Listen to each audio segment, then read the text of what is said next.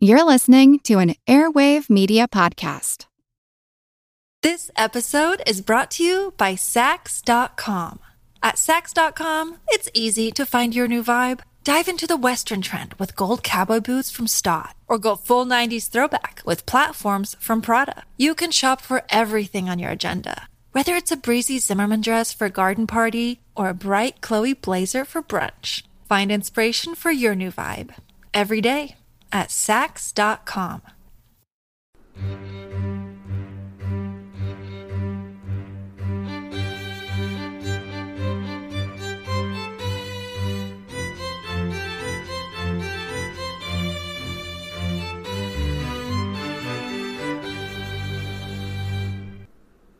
Hello, everyone, and welcome back to the show. I'm Amanda Mata, and I have an art history degree, which Great Lakes student loans will not let me forget about, probably ever. Uh, so even if I don't use it in my everyday life, here we are on my podcast. Before we dive into the episode, this is your cursory reminder to rate, review, and subscribe. Tell your mom about the show. Tell my mom that you like the show. That would help me out a lot. You know, the usual.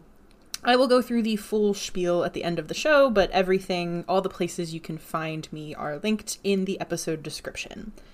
If you're new here, the premise of Art of History is pretty simple. Each episode, I select a work of art that can tell us a story from the past. I will let you know what that's going to be in just a moment, as well as the question we're seeking to answer today. I will also post the artwork that is central to the episode and some supplemental images over on Instagram at Art of History Podcast. While you're there, go ahead and give me a follow. It will only save you time for future episodes. I will guide us through a look at the piece, or pieces in the case of today's episode, together as we explore the bigger picture behind them. Our story for this episode is one that has been on my list from the very beginning of me knowing I was going to do a podcast, and it is one that I have received several requests for in the past year. I am super excited to be diving into Tulip Mania today. You may be familiar with that term from the book or the 2017 film Tulip Fever. Uh, or maybe from history class or economics, which I never took, uh, which I think is obvious to anyone who knows me in real life. If you're not familiar, when we say tulip mania, we are talking about a specific cultural phenomenon that has long been painted as the most famous economic bubble and market collapse in history. The classic narrative tells us that the entire Dutch population descended into sheer madness over tulips, yes, the flower, from about 1634 to 1637. But how much of that enduring legacy of tulip mania is truth, and how much is, shall we say, embellished? There is artwork that can tell us the answer, and I'm here to tell you the story of that. This is going to be a really fun one. Um, like, I cannot wait to dive into this craziness with you. So, without further ado, our setting for our episode today is 17th century Holland, smack in the middle of the Dutch Golden Age. Smithsonian Magazine tells us that the Netherlands, quote, experienced a major demographic shift during its war for independence from Spain, which began in the 1560s and continued into the 1600s. Part of this involved the Thirty Years' War, which someday some podcast host will do an excellent job of explaining. Um, I have not seen that happen yet. Today is not that day, and I am not that podcast host, so we're going to leave that there for now. But it was during this period that I think we can reasonably narrow down a bit more to roughly 1588 to 1648 that merchants arrived in port cities like Amsterdam, Haarlem, which is spelled with two A's, and Delft, and established trading outfits, including the famous Dutch East India Company. Maybe you've heard of it? I don't know. This explosion in international commerce brought enormous fortune to the Netherlands, and in their newly independent nation, after the culmination of all of these wars, which I cannot express to you how much I don't know what happened there, the Dutch were mainly led by urban oligarchies comprised of wealthy merchants, unlike other European countries of the era, which were controlled by the landed nobility. I am relying very, very heavily on one book in particular for this episode. It is titled Tulip Mania Money, Honor, and Knowledge in the Dutch Golden Age. And in it, author Anne Goldgar, which is a name you're going to be hearing a lot, writes The resultant new faces, new money, and new ideas helped to revolutionize the Dutch economy in the late 16th century. Holland.com, described as your official guide for visiting the Netherlands, tells us that all of this economic development, quote, attracted immigrants and stimulated the growth of the main cities and ports, even as the Dutch Golden Age, quote, laid the foundation for the Netherlands as we know it today. This period also, they acknowledge, had a dark side slavery and colonialism. Holland.com was very adamant, however, that Dutch museums do indeed devote attention to those issues today, which is good. All of this economic success contributed to a wealth of Dutch material culture which still permeates Western culture today. Most significantly, the Dutch interest in collecting and displaying items from the natural world in so called Wunderkammern, or or cabinets of curiosity, gave rise to the very concept of collecting and a museum itself. These repositories for wondrous and exotic objects were entire rooms, not actual cabinets or closets, used to display the owner or curator's discerning tastes.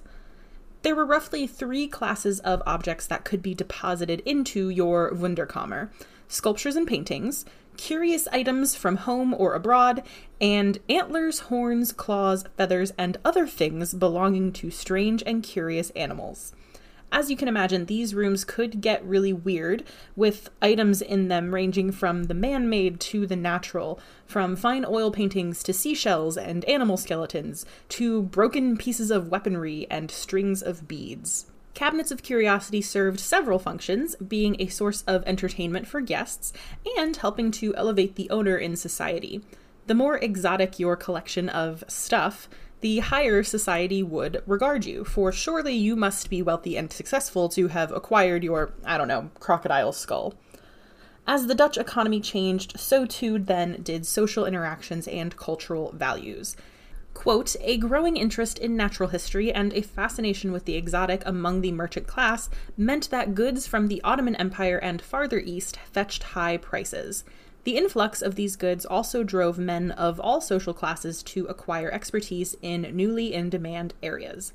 One example of this, highlighted by Anne Goldgar, is fish auctioneer Adriaen Coenen, whose watercolor illustrated manuscript called Whale Book allowed him to actually meet the President of Holland. By the end of the 17th century, the word cabinet would come specifically to mean a room that housed a collection of art, but it may have still been permeated by trinkets and things from the natural world. But largely, collections of stuff were eventually funneled into more appropriate spheres. All of those interesting animal parts and geological specimens, for example, began to be taken more seriously for scientific study, and the arts and sciences were flourishing as just one of the many skilled crafts that the Dutch were coming to be renowned for. This is clearly demonstrated by the fact that some of the most famous paintings in our art history are by the Dutch masters. Rembrandt, Vermeer, Hals, and Steen come to mind. If that list feels incomplete when you think of Dutch painters, however, maybe your favorite Northern Renaissance painter is missing from it, like the ones that come to mind for me. Rubens, Van Eyck, uh, Van Dyck, and Van der Weyden. It's probably because they were actually Flemish, not Dutch. We will touch more on that in a little bit, as it also pertains to the artist who will lead us into our topic at hand today. That is Jan Bruegel the Elder. Bruegel is known to history as one of the most celebrated flower painters of his age. You know all of those still lifes of flowers that hang in art museums and your grandma's house with seemingly equal, never ending quantities? Yeah, we have Bruegel and his contemporaries to thank for those. Bruegel worked across several genres, including the already established schools of history and landscape painting, and he excelled in those. But he was also a pioneer in the genre of flower painting, and that's what I think most people now remember him for. Why flowers, however? Why is that such an accomplishment? Let me give you a rather anecdotal, partial answer. I was having this conversation with a friend at a museum this summer. They asked me what differentiated a flower painting that the museum had newly acquired by a contemporary painter from one that was done in, say, 1620. Why are artists still looking at flowers and putting them onto canvases, and why are we still buying them? I couldn't really give an answer at the time. I think, as my art history degree requires me to do every so often, I responded with questions of my own. But I do think that the answer is somewhere in this episode today. It's not so much about what the flower looks like that makes us want to put it onto a canvas, it's about what it represents. I think we can be reasonably sure that every possible physical depiction of a flower has already been done, but there's always going to be the chance that someone new comes along and sees something in that rose or daisy or tulip, perhaps, which has never meant precisely the same thing to a person before. And I think that's what was going on in 16th and 17th century Holland when, yeah, artists had painted flowers before, but never as something that could stand on their own merit as the subject of a painting. Flowers had been decorative or symbolic before, but they had never, I think, warranted the spotlight that was about to be placed on them. And we do have the Dutch Golden Age to thank for that, at least in Western art history. We sadly don't know too much about the birth of flower painting as a genre. The first Dutch flower painting we know of was completed in 1603, but there was likely a lead up of maybe 50 years where artists were honing in on this budding movement. and actually, we know that what we do see of surviving flower paintings created in the 17th century is only part of the whole picture. Art historians Klaasje Moeselaar and Derek Phillips, I'm, I'm very sorry if I butchered that, have estimated that of the 10 million plus paintings produced in the Netherlands between 1580 and 1800, less than 1% have survived.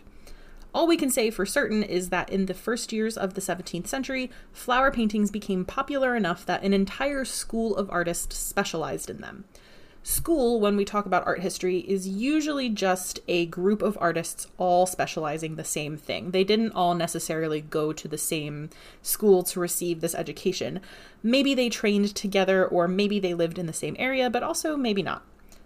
The popularity of floral still lifes grew out of developments in botany and horti- horticulture, which accompanied the exploration and wealth of the Dutch Golden Age. Botanical gardens were springing up where, quote, new imports could be acclimated and new varieties could be bred. A trade market began to take shape, focused on botanical specimens. The most popular flower varieties available were anemones, hyacinths, fritillaries, which I looked up, they're beautiful, and, of course, tulips.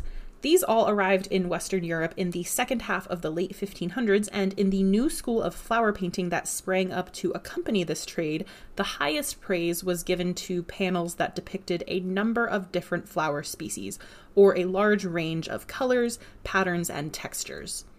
I think when it came to the tulip, the first thing you had was the perfect storm of characteristics to feed into what the Dutch wanted from a flower. You had the bright color, the interesting shape, and even its life cycle is fascinating. I don't know if you, dear listener, have ever grown or had tulips in your home, but they go through a really unique visual evolution from a bulb that looks kind of like an onion to a delicate bud through flowering to petals opening and finally falling modern art viewers are actually sometimes confused when they encounter uh, older paintings of tulips because these paintings often show the flowers as we would now think of them as past their prime, with the petals not in a neat little cup shape, but wide open, some looking ready to fall off. This is what we would think of as a dead or dying tulip, and we'd be ready to throw it out the backyard.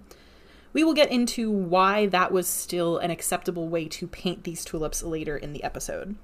Smithsonian Magazine tells us of the quote unquote discovery of tulips. Quote, Originally found growing wild in the valleys of the Tian Shan Mountains, on the border where China and Tibet meet Afghanistan and Russia, tulips were cultivated in Istanbul as early as 1055. By the 15th century, Sultan Mehmed II of the Ottoman Empire had so many flowers in his 12 gardens that he required a staff of 920 gardeners tulips were among the most prized flowers, eventually becoming a symbol of the Ottomans, writes gardening correspondent for The Independent, Anna Pavord in The Tulip. By the mid 16th century, tulips were the hot new bombshell entering Europe. They were rare, they were beautiful, and they were therefore expensive. Anne Goldgar writes quote, to us the ultimate in Dutch domesticity, in the 1630s, the fragile and changeable bloom represented novelty, unpredictability, excitement, a splash of the exotic East, and a collector's item for the curious and the wealthy. Some of the most beautiful paintings of tulips were completed by, as I said, Jan Bruegel the Elder. Almost forgot that this was an art podcast for a minute, but uh, here we go. We're going to get into it. Bruegel was born in Brussels in 1568. He was the second son of Peter Bruegel the Elder, a prominent Flemish Renaissance painter known for his landscape and peasant scenes. So, this is actually a family of artists that goes through several dynasties. Important note also to drop us into history a bit more, which I did allude to earlier Bruegel was not Dutch, nor was he Belgian.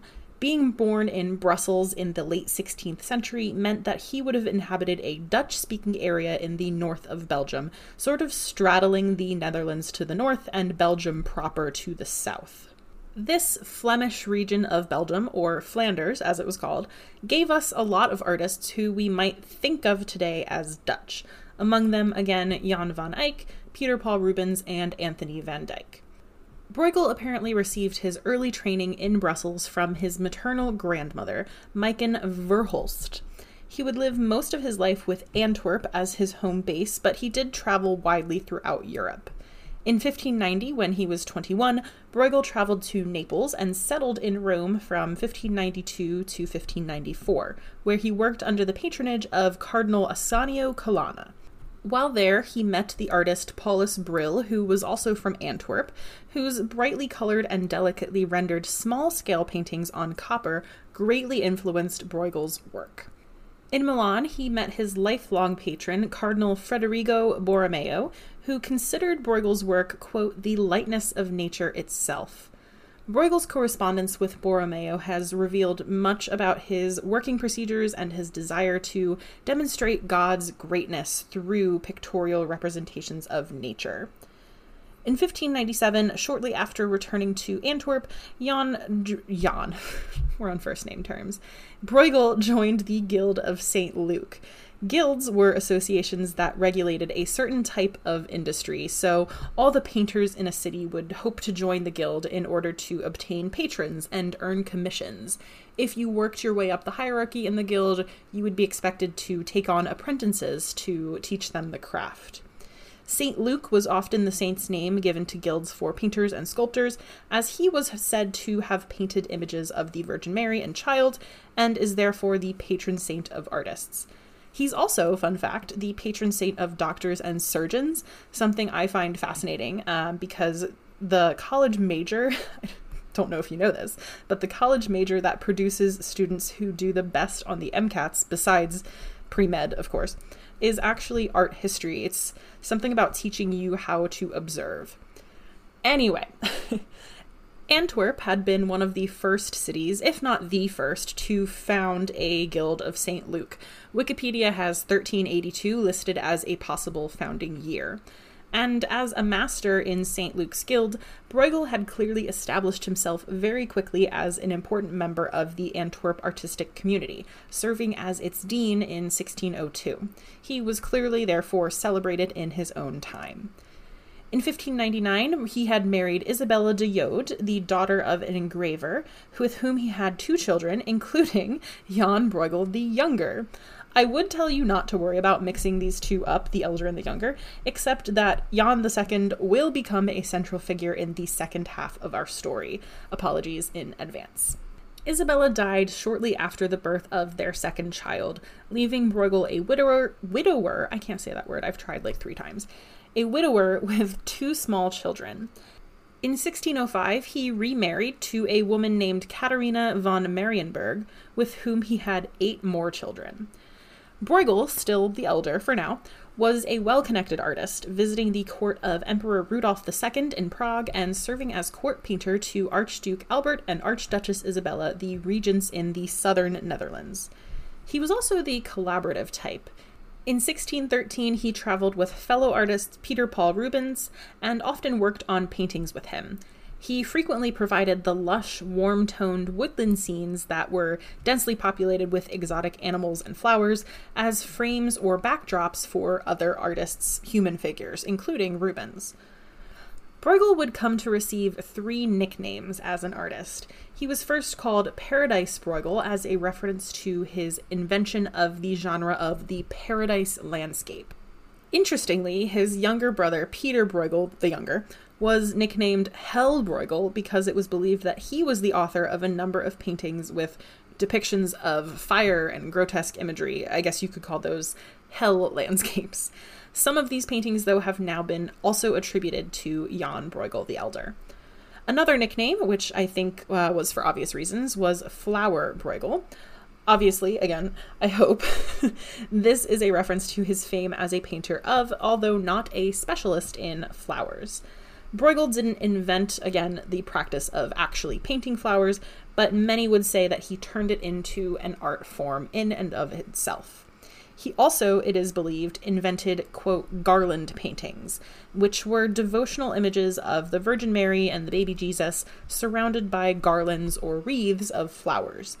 These paintings were a reaction against Protestant ideals that refuted the cult of images. So, this was a way of kind of sticking it to the Protestants and saying, well, if you don't like our iconography here, I'm going to make it more lavish. These were also collaborative images.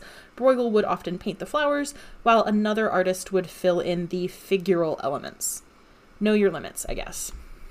And Jan's third nickname was Velvet Bruegel. Now, this was not because he was particularly adept at rendering fabric, but rather because of his ability to paint rich and delicate textures quote, his sensitive handling of paint, which ranged from thick impastos to thin glazes, created effervescent forms imbued with extraordinary naturalness.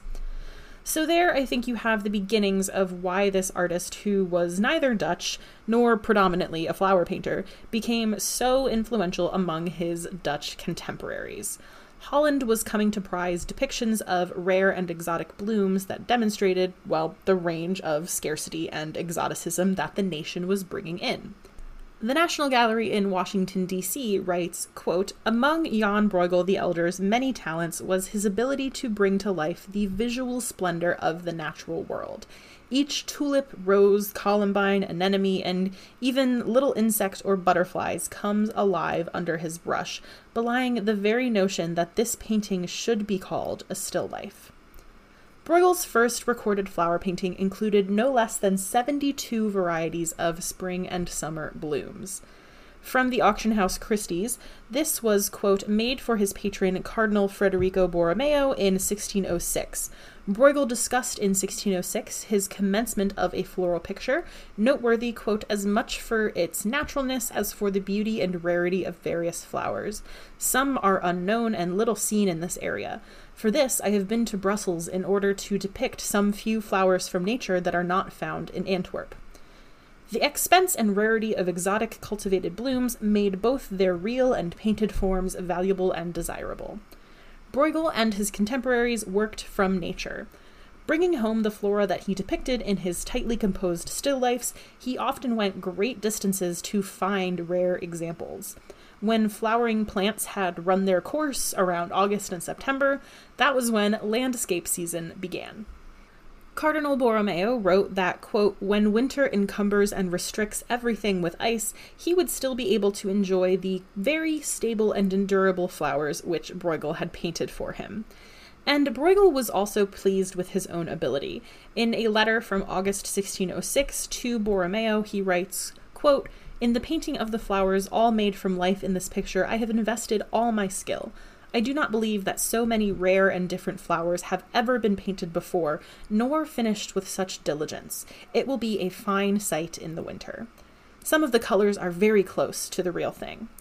I find this interesting because there's no pretension on the artist's part to any higher meaning. We're not concerned with applying any allegories or metaphors to the flowers. Bruegel's emphasis is on his accuracy and skill as a painter and on the rarity and abundance of the blooms that he is painting. The painting that I have highlighted over on the Instagram does date from a bit later than this period where he's writing, um, from about 1608 to 1610, and it is titled Still Life with Tulips, Chrysanthemums, Narcissi, Roses, Irises, and Other Flowers in a Glass Vase. So it's exactly what you would expect. it is an oil painting on copper, the technique that Bruegel learned back in Rome at the beginning of his career. This piece continues that, quote, insistence on observation from nature, which Bruegel had been honing. And while maybe not extravagant in the number or types of flowers, the arrangement is pleasing to the eye. Bright shades of red, yellow, pink, and blue cause the eye to dance around, and they're broken up by dusty shades of white. It is a more realistic arrangement than some of his earliest ones. I will put a comparison on the Instagram for you.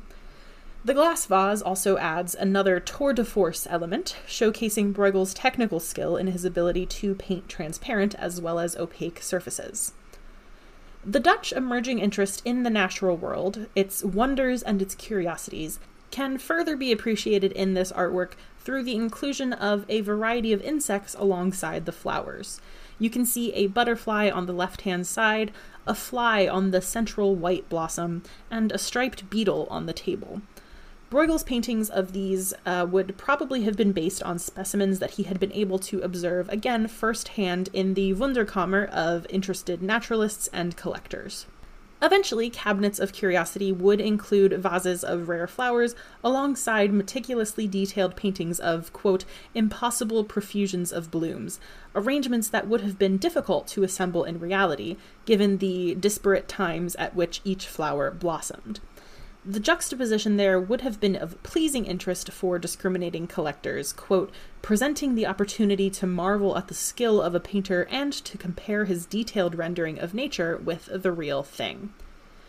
This would have also allowed guests of the Wunderkammern, where natural and man made objects were presented on an equal playing field, to ponder who was the more skilled creator of such beauty. Was it God in generating the natural world, or the quote, intermediary of his servant, man, who depicted it so richly? I'm not touching that question from a philosophical standpoint. I never took philosophy. But Bruegel's still lifes were a testament to the wonders of nature and his own astonishing skill, as well as being a reflection of the divine presence in the earthly sphere. All of these ideas were commingling in Holland at the time. Bruegel was producing these still lifes a full 25 or so years before the dawning of tulip mania. Remember that, that's the point of the episode. Um, but I do think that he picked up on some of the themes that would contribute to the economic bubble and the fallout from it. For example, in the 1608 to 1610 painting, he has chosen so called broken tulips as his focal point. One is a dusty pink with red stripes, and the other is red with white stripes. Over the years, the Dutch had learned that tulips which grew from a seed would take 7 to 12 years to flower, but planting a tulip bulb itself could produce a flower the very next year. They had also become particularly fascinated with the rare broken tulips. These were bulbs that produced striped and speckled flowers in different hues rather than showing just one solid and expected color. The effect was completely random and unpredictable, but the growing demand for these rare broken bulb tulips led naturalists to further study ways that they could reproduce them.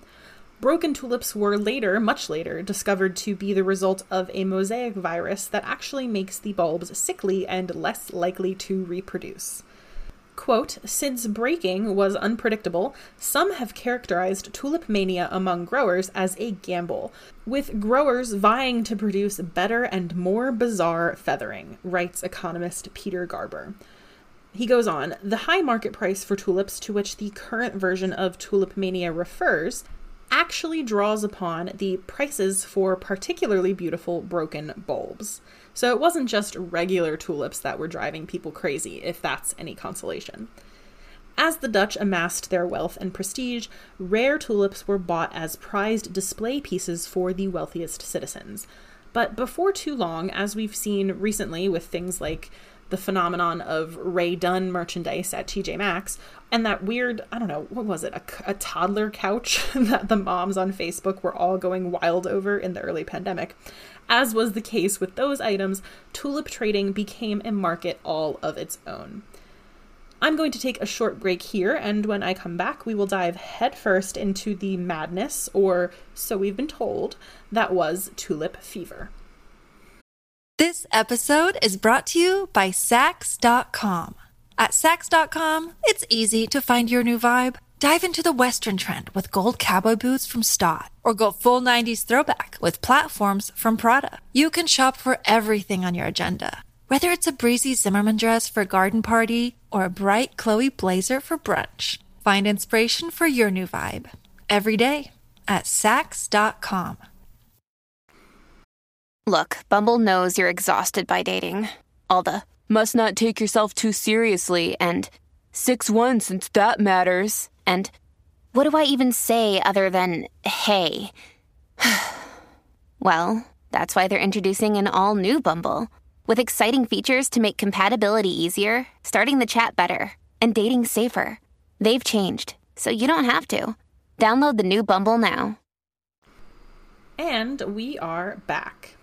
As I was saying before the break, and as recent scholarship on tulip mania has underscored, tulips lent themselves really, really well to being the object of economic speculation. Lisa Jardine, the author of a book called Going Dutch How England Plundered Holland's Glory, writes that, quote, those which promised to produce the most highly sought after red and yellow, purple and white, or red and white flowers, because they had produced such blooms in the past, or were the offsets from bulbs that had, could be sold for very large sums. The promise of the bloom lay resolutely in the future. What changed hands was a few small brown bulbs the size of an onion. The purchaser was obliged to accept the promise of a speculator bloom on trust and to pay up front. And Anne Goldgar points out that, quote, as luxury objects, tulips fit well into a culture of both abundant capital and new cosmopolitanism. Tulips required several things from their buyer expertise, an aesthetic sense, an appreciation for the quote unquote exotic, and of course, money. And after speculators had poured all that money into tulip bulbs, they only produced flowers for about a week. But, quote, for tulip lovers, that week was a glorious one. They were also notoriously fragile and could quickly die on you without careful attention and cultivation. This is why you will see paintings not only depicting that quintessential tulip shape that we know and love, but also what we think of today as a fading bloom. The Dutch prized these flowers so highly that every stage of their life cycle was precious and worthy of preserving. Here's where we enter the true period that history has branded as tulip mania. Here is also, sadly, where myth comes into play. This will be a slight letdown to you if you like the sensationalism aspect to your consumption of history, and especially if you thought Tulip Fever 2017 was a good movie. Um, it was a little cringe, but it was aesthetically very beautiful. But I do think the story of how we got this notion of a frenzy that maybe didn't actually happen is also fascinating. And it is the direct result of artistic renderings of the time period. So here we go. Scottish journalist Charles Mackay wrote in his popular 1841 work Extraordinary Popular Delusions and the Madness of Crowds, quote, "The rage among the Dutch to possess tulips was so great that the ordinary industry of the country was neglected, and the population, even to its lowest dregs, embarked in the tulip trade." A golden bait hung temptingly out before the people, and one after the other they rushed to the tulip marts, like flies around a honeypot. Nobles, citizens, farmers, mechanics, seamen, footmen, maidservants, even chimney sweeps, and old clothes women dabbled in tulips. Mackay is the one who gave us the idea of and the term for tulip mania. If you're getting some alarm bells going off by now, knowing that this understanding of tulip fever all stems from a melodramatic, moralizing Victorian, you are on the right track. But if Mackay's line is to be believed, Everyone from the top tier of Dutch society down to the poorest peasants were being overtaken by the frenzy brought on by tulips, buying up the bulbs at high prices and selling them in hopes of turning a profit. Smithsonian Magazine concisely sums up this viewpoint in a similar way. Quote, Companies formed just to deal with the tulip trade, which reached a fever pitch in late 1636 but by February 1637, the bottom fell out of the market. More and more people defaulted on their agreement to buy the tulips at the prices they'd promised, and the traders who had already made their payments were left in debt or bankrupted. At least that's what has always been claimed. It is absolutely true that for a short period around the summer of 36, prices for the bulbs of some particularly highly prized varieties of tulips rose to enormous heights. And yes, in early 37, the bottom fell out of the tulip market. Lisa Jardine's description, this time purposely hyperbolic, goes something like this quote speculative sellers who had bought bulbs at high prices to sell on at a profit found themselves with worthless items on their hands those who had purchased at the top of the market and who would indeed see flowers as soon as the summer's blooming season came around, nevertheless refused to pay the balance on the exorbitant amounts they had been foolish enough to part with for their prize purchases in the overheated markets. Among those who had been caught up in the tulip craze, many were ruined, reduced to bankruptcy by purchase prices far beyond anything reasonable for a mere flower do you are you starting to hear maybe the quiet qualifiers in that description those who had bought at high prices those who had bought at the top of the market Mackay had claimed that the Dutch bubble bursting wreaked havoc on the Dutch economy. Quote, many who, for a brief season, had emerged from the humbler walks of life were cast back into their original obscurity, he wrote. Substantial merchants were reduced almost to beggary, and many a representative of a noble line saw the fortunes of his house ruined beyond redemption. This, simply it turns out, was never true. The truth, as it sometimes is, was far less sensational. Anne Goldgar, who I have quoted extensively so far in this episode, was previously a professor of early modern history at King's College London and was the author of this very influential recent book. Again, that was Tulip Mania Money, Honor, and Knowledge in the Dutch Golden Age. She said, quote, I always joke that the book should be called Tulip Mania, more boring than you thought. Prices of tulips did indeed inflate in the 1630s, and there was that crash in 1637, but tulip bulbs continued to command serious, albeit more reasonably prices overall throughout the 17th century, until they were finally displaced by the newly fashionable flower, the hyacinth. According to popular legend, the tulip craze took hold of all levels of Dutch society. In fact, according to Goldgar, quote, there weren't that many people involved and the economic repercussions were pretty minor. I couldn't find anybody that went bankrupt if there had been really a wholesale wholesale destruction of the economy as the myth suggests, that would have been a much harder thing to face. And when she says she, quote, couldn't find anybody, she means that literally. Goldgar spent years conducting research inside the archives of Dutch cities like Amsterdam um, and Haarlem, the center of the tulip trade. Yes, I did just skip a few uh, city names that I could not pronounce there. She collected 17th century manuscript data from public notaries, small claims courts, wills, and correspondence.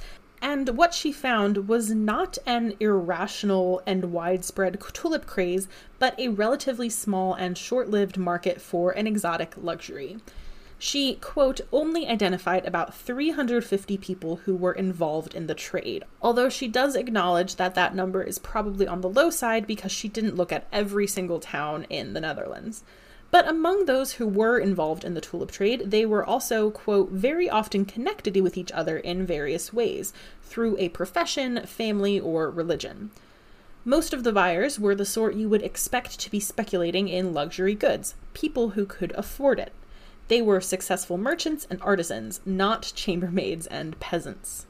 There were also professional horticulturalists, and they sold the tulip bulbs to other keen gardeners, or those looking to be in order to up their social profile.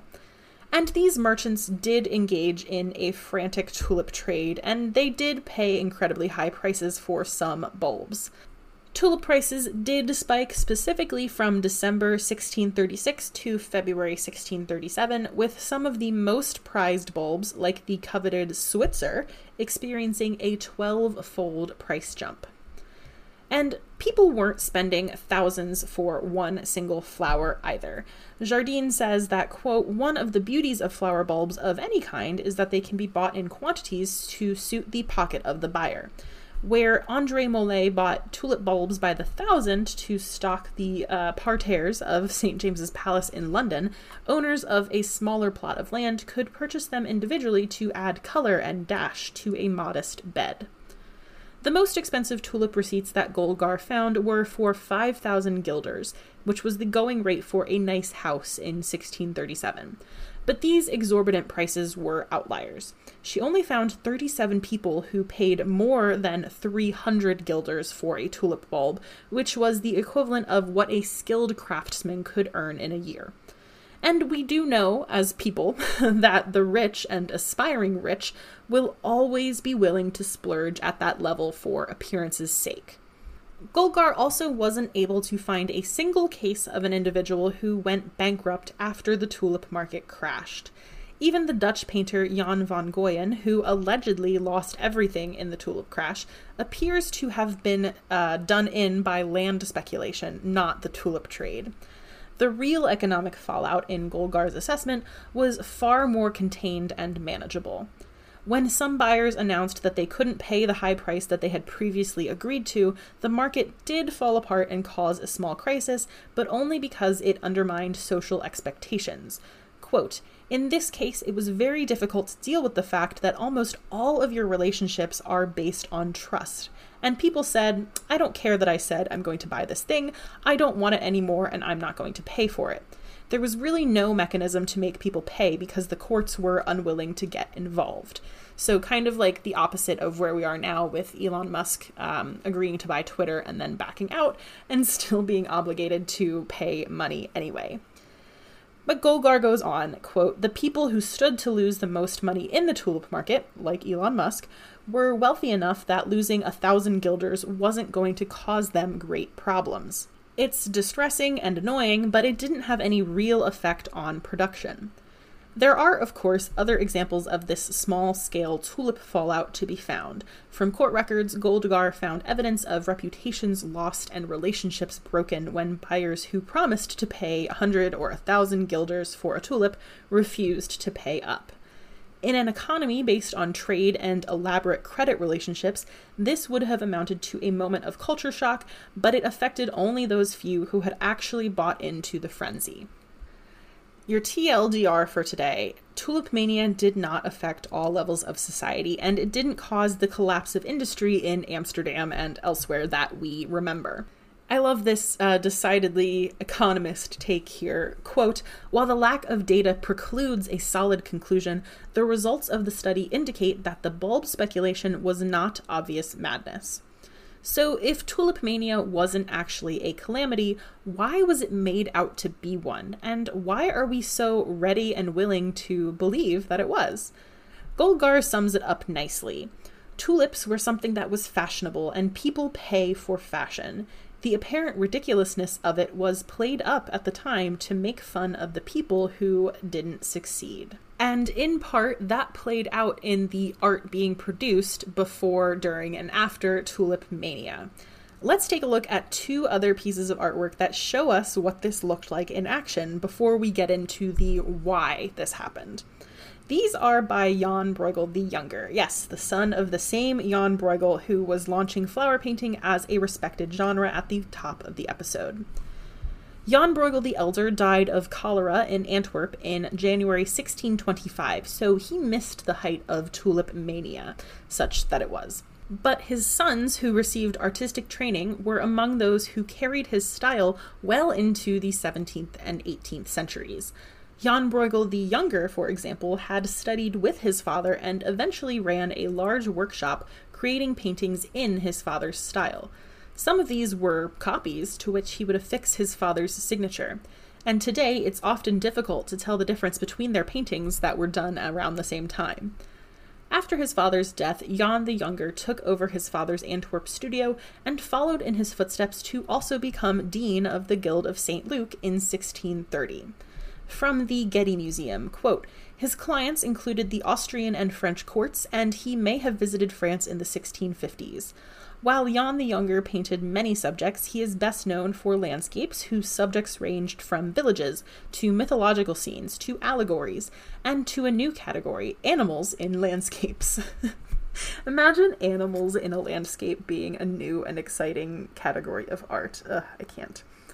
Um, the quote goes on His allegories depicted the senses, the elements, the seasons, and abundance. Like his father, he created landscape backgrounds for many painters, including Peter Paul Rubens. Where Bruegel the Elder's floral still lifes brought new complexity and depth to the emerging genre, Jan the Younger carried it forward, playing more with composition and applying more allegorical elements. I think it's fair to say of the flower paintings of both father and son that the whole was always greater than the sum of its parts, but Jan the Younger brings the slightest touch more symbolism into some of his fl- uh, flower works.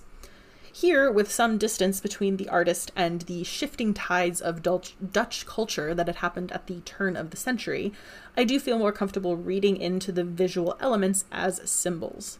Flowers would eventually come to be heavily employed as vanitas symbols, signifiers of the transience of life and the surety of death. Fallen petals, the casualties of the brief life of cut flowers, could be equated with the short time granted to man to walk the earth. Insects, as well, reminded the viewer of short lifespans, and they left decay in their wake as they ate away at the leaves of these blooms. Flowers could also be used to represent religious ideas without employing overtly religious imagery. Lilies stood in for purity and represented the Virgin Mary, as did roses. Corn, caterpillars, and butterflies were symbols for resurrection. Jan Bruegel the Younger did not stop at sneaking symbolism into flower still lifes, however. He also produced works which pretty much hit the viewer over the head with his intended meaning. I'm referring to the two works which you'll also find over on the Instagram. These are a satire of tulip mania and an allegory of tulip mania.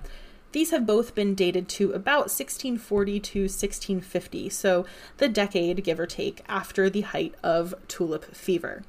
One is set in a yard of sorts with a porch on the left of the scene, and the other is set, it seems, on that same porch. There's a lot to unpack in these panels, so I would urge you to pull them up and uh, we'll take a close look together.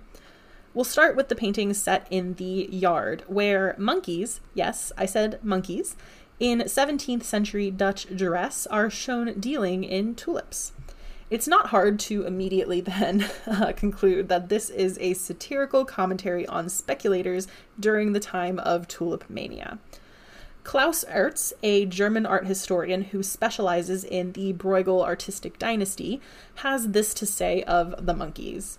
Quote, the monkey plays an important role in Occidental painting. In medieval cathedral sculpture, it symbolizes evil, while in Renaissance art, we encounter it as a personification of man. Starting out from these basic ideas, which led to the use of the monkey motif in painting for cryptic and ironic meanings developed in Flanders in the 16th and 17th centuries. Painters could use the figure of the monkey to express moral judgment and dubious traits of human behavior, and here we see these little guys engaging in activities that we can only presume were sights commonly seen during the tulip bubble from 1634 to 1637, or at least that is what Bruegel the Younger would have us believe. On the left side of the first painting is a bed of tulips. Most of their petals have stripes, telling us that these are some of the more expensive broken varietals. In front of that flower bed, a monkey stands holding a document the sword at his waist tells us that he is upper class or a nobleman. According to the Frans Hals Museum, where this painting is stored, this monkey is reading a list of prices for the rare tulip bulbs. On the terrace behind this monkey, a lavish business dinner is in progress. At the bottom of the porch steps, one monkey points to flowering tulips while another holds up a tulip and a money bag, perhaps calling for offers or celebrating a purchase. Two monkeys shake hands, perhaps concluding a deal. One in the mid foreground draws up a bill of sale. The owl on his shoulder here likely does not symbolize his wisdom, but rather the lack thereof, so his foolishness. Just to his right, a different monkey weighs some tulip bulbs, while two others sit at a table to count gold and silver coins. To the far right side of this painting, we seem to see uh, a situation that befell the unfortunate after the tulip bubble would have burst. One monkey urinates on a pile of rare red striped tulips, which are now worthless and abandoned from the time they've been picked from that flower bed to the time they've come over to this side of the canvas. Behind him, another monkey enters a gate holding a bunch of yellow striped tulips in one arm, wiping his tears with a handkerchief. Possibly he is debt ridden due to his speculation and is now being brought before the court. Nearby, another monkey cries, a bunch of tulips also in his hand. In the background, one monkey sits like a nobleman astride a horse. There is a duel in progress, perhaps between monkeys who quarreled over prices or who blame each other for their part in the collapse of the market. And at the far right, one monkey speculator is carried off to his grave. Did he die from shock or perhaps of a ruined reputation? Perhaps Bruegel is telling us that the tulip fever was a situation where monkey see, monkey do was the prevailing mode of operation, as bulbs were weighed and money changed hands, all it seems for nothing. He is clearly ridiculing human tulip speculators as brainless monkeys, turning the work of art into a moralizing lesson for the folly of speculating over something as transient and inconsequential as a flower. I've pulled the second image by Bruegel, which is also satirical, um, just to show you that this was a repeating theme, telling us that he was not producing these images merely because he was interested in the theme of tulips or human folly, but also because of a demand for such pictures among his buyers, his customers. Many of the same episodes, including the uh, urinating monkey, are portrayed in the painting set on the terrace or the porch. But I will draw your attention to some new elements in this one, like on the right hand side, a male monkey being beaten by his wife with a set of keys. Klaus Ertz suggests that perhaps he, quote, paid for these tulips with all that was left from their housekeeping money. Behind them, another monkey looks upwards in horror as gold coins from the sack he holds close to his chest turn to bubbles and float away. Bubbles, when you see them in art history, usually are there to remind you that they are going to pop very shortly, that they are transient and do not last forever. Another detail I love from this version of the painting is the three painted paintings that adorn the wall callbacks to the development in art made possible by the import of exotic flowers. One of these is a garland painting, probably a nice little reference to Bruegel the Younger's father, who you'll remember invented that genre. And the other two are more traditional still lifes and a depiction of a woman with a bunch of blooms on her lap. These could also be a reference to remarks made by Jan Bruegel the Elder in his letters, where he once noted that flowers had become too expensive to be painted as plucked specimens, and he would therefore travel to Brussels to paint the flowers on site in the Archducal Park. This second painting was attributed by Klaus Ertz to Jan Bruegel the Younger in 2012, and it sold for 344,000 euros in 2020. He referred to the first painting we looked at, which is in the Frans Hals Museum in Haarlem, as well as two additional allegories along the same lines as his references for dating this painting, um, which he dated to the 1640s. All of these paintings made use of similar symbolic allusions to convey that greed fueled foolishness, like that of tulip mania, led to nothing but ruin and despair. So we've established that tulipomania wasn't actually the calamity that we've been taught to think it was. Why then was there such a market for these pictures, and why did the story of ruination at the hands of the tulip market stick? I've already quoted Anne Goldgar as saying that tulips were fashionable and people pay for fashion, and people like to make fun of people who don't succeed when they pay for fashion.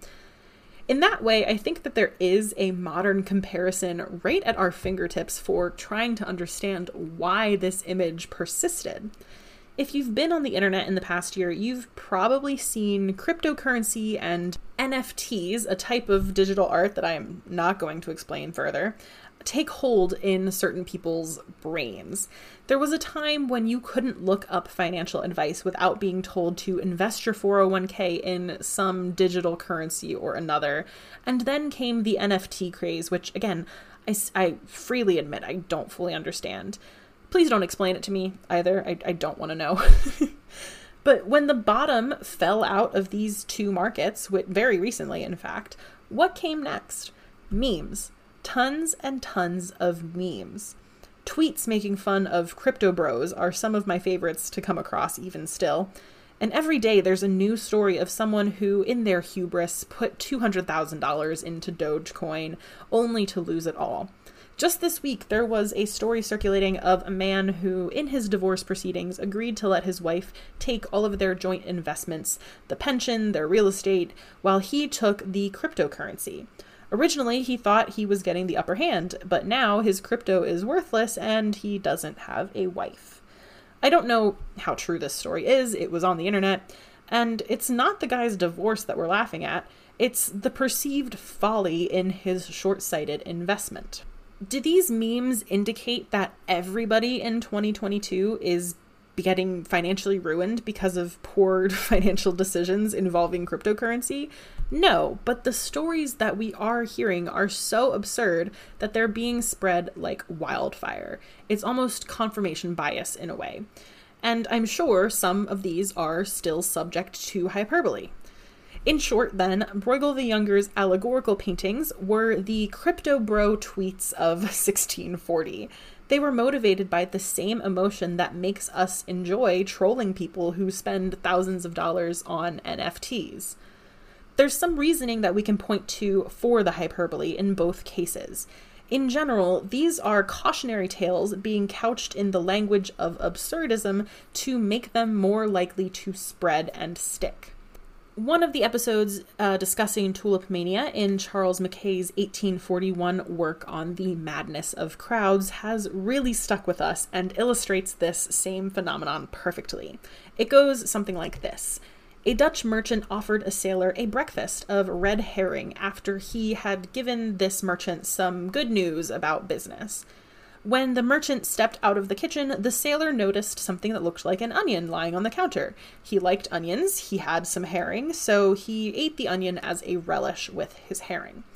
When the merchant came back, the sailor was stunned to learn that the onion was actually the bulb of a Semper Augustus tulip, which was rare and very expensive. The merchant sued the sailor, who was thrown in jail for months for the crime of eating a tulip root instead of an onion all the outlandish stories of economic ruin, such as this one, come to us by way of the Twitter of the 17th and 18th century propaganda pamphlets. In this case, they were published by Dutch Calvinists worried that the tulip propelled consumerism boom would lead to societal decay. These pamphleteers' insistence that such great wealth was ungodly has, in many ways, stayed with us even today. Historian Simon Schama writes in The Embarrassment of Riches, an interpretation of Dutch culture in the Golden Age, uh, that he agrees that we can partially blame tetchy Christian moralists trying to seize upon the moment to teach their contemporaries a lesson. As, quote, the prodigious quality of their success went to their heads and made them a bit queasy at the same time in Holland, it was the perfect time to slip in a bit of moralizing and prove that with great wealth came great social anxiety. The moral question at hand has been further examined by Lisa Jardine, uh, who writes that in the contemporary imagination, the ephemeral bloom of the gorgeous tulip and the high price attached to it simply for its rarity symbolized the moral, moral dilemma of expenditure. If one accumulated wealth by legitimate means, was one entitled to squander it on useless decorative rarities like paintings and tulips? Ought one not to dispense it more ethically on good works or invest it for the future? Anne Goldgar has identified ways that this idea has persisted, saying, quote, some of the stuff hasn't lasted, like the idea that God punishes people who are overreaching by causing them to have the plague. That's one of the things that people said in the 1630s. But the idea that you get punished if you overreach, you still hear that. It's all pride goes before the fall. So the next time you see a tweet making fun of someone who spent their children's college fund on a digital photo of a monkey in sunglasses, thinking that that would be a good investment, just know that you have the 17th century moralizing propagandists to thank for the feeling that you're experiencing. Now, we can't fully blame the Christians themselves for cementing the notion of tulip mania as a calamity. They weren't necessarily trying to alter the historical record, they were trying to save souls. No, the larger reason for tulip mania enduring in our collective mind was the poor source material that Charles Mackay used for his original memoir, and the fact that historians after him didn't really take the time to question his account. Goldgar has pointed out that in 17th century Holland, there was always a rich tradition of satirical poetry and song that poked fun at what, what the Dutch deemed to be moral failures. Out of that tradition came more entertaining pamphlets and poems that targeted the alleged folly of the tulip buyers, whose crime was thinking that trading in tulips would be their ticket into Dutch high society. Goldgar says her problem with Mackay and later writers who have relied on him, which is virtually everybody, is that he is taking a bunch of materials that are commentary and treating them as if they're factual. This would be like history books quoting Twitter as a, an accurate snapshot of the events that are taking place right now. And one of these commentaries may well have been the series of satirical paintings completed by Jan Bruegel the Younger. As the person who burst our bubble when it comes to the tulip bubble, Goldgar doesn't really blame novelists and filmmakers for taking liberties with the past. We love a sensational story. But it's when uh, historians and economists are un- unquestioningly perpetuating a narrative that isn't accurate that we have a bigger problem. And Anne Goldgar, for the record, did not set out to be a mythbuster. She only stumbled upon the truth of tulip mania when she sat down to look at the old documentation of the popular legend. She has said, quote, I had no way of knowing this existed before I started reading these documents. That was an unexpected treasure. I highly recommend reading uh, Anne's book, which provides many more specific anecdotes of the tulip trade, trade than I have been able to fit into this episode.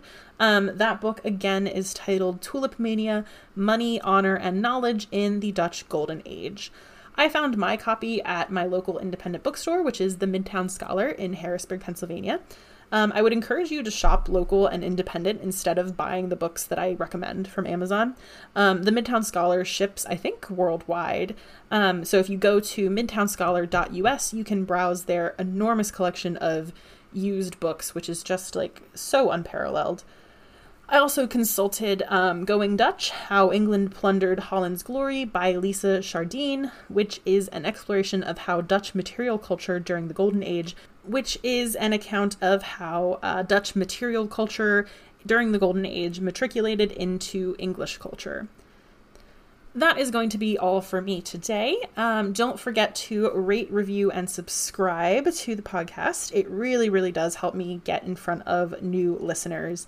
If you're interested in supporting further, I am on Patreon at patreon.com slash matta underscore of underscore fact. Um, I post the episodes a day early over there, as well as episode scripts and occasionally um, royal adjacent materials, so essays and things like that. Also, don't forget to follow the show on Instagram at Art of History Podcast, on TikTok at Art of History Pod, um, on Twitter at Art Historic Pod, and of course, I continue to make my silly little uh, royal history videos on TikTok at Matta of Fact. That's Matta, M A T T A, underscore of underscore fact. And of course, if you have any questions or comments about this week's episode or what you would like to hear next, I would love to hear from you. You can leave a comment on the Instagram or send me a DM, or you can shoot me an email at artofhistorypod at gmail.com. Until next time, everyone.